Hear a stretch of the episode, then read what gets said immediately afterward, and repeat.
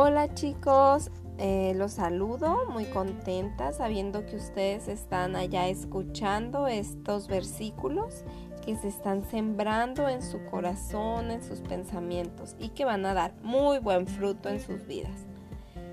Iniciamos. Nunca hables de tomar venganza, mejor confía en Dios y Él vendrá en tu ayuda. Dios no soporta dos cosas que engañes al que vende y que engañes al que compra. Nadie sabe cuál será su futuro, por eso debemos dejar que Dios dirija nuestra vida.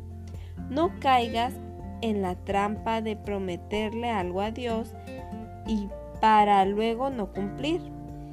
Cuando el rey sabio castiga al malvado, lo destruye por completo. Dios nos ha dado la conciencia para que podamos examinarnos a nosotros mismos. El rey afirma su reinado cuando es fiel a Dios y trata bien a su pueblo.